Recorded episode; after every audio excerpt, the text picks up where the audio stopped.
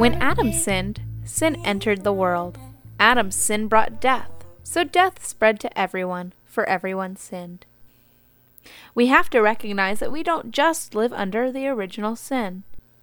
It's a nice scapegoat for us to blame all of our sin and problems on Adam and Eve, but we can't just end there. We sin every day in multiple ways, and we cause problems for ourselves because of this sin. We are humans, and that's okay. Once we allow ourselves to recognize that, we can truly accept Christ's sacrifice and begin to walk in His grace.